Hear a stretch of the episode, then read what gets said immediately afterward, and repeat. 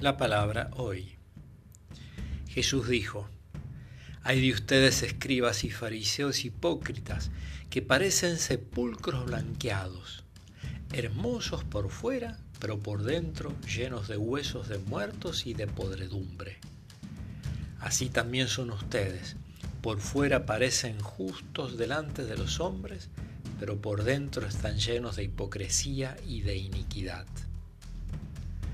Hay de ustedes escribas y fariseos hipócritas que construyen los sepulcros de los profetas y adornan las tumbas de los justos diciendo: si hubiéramos vivido en el tiempo de nuestros padres, no nos hubiéramos unidos a ellos para derramar la sangre de los profetas.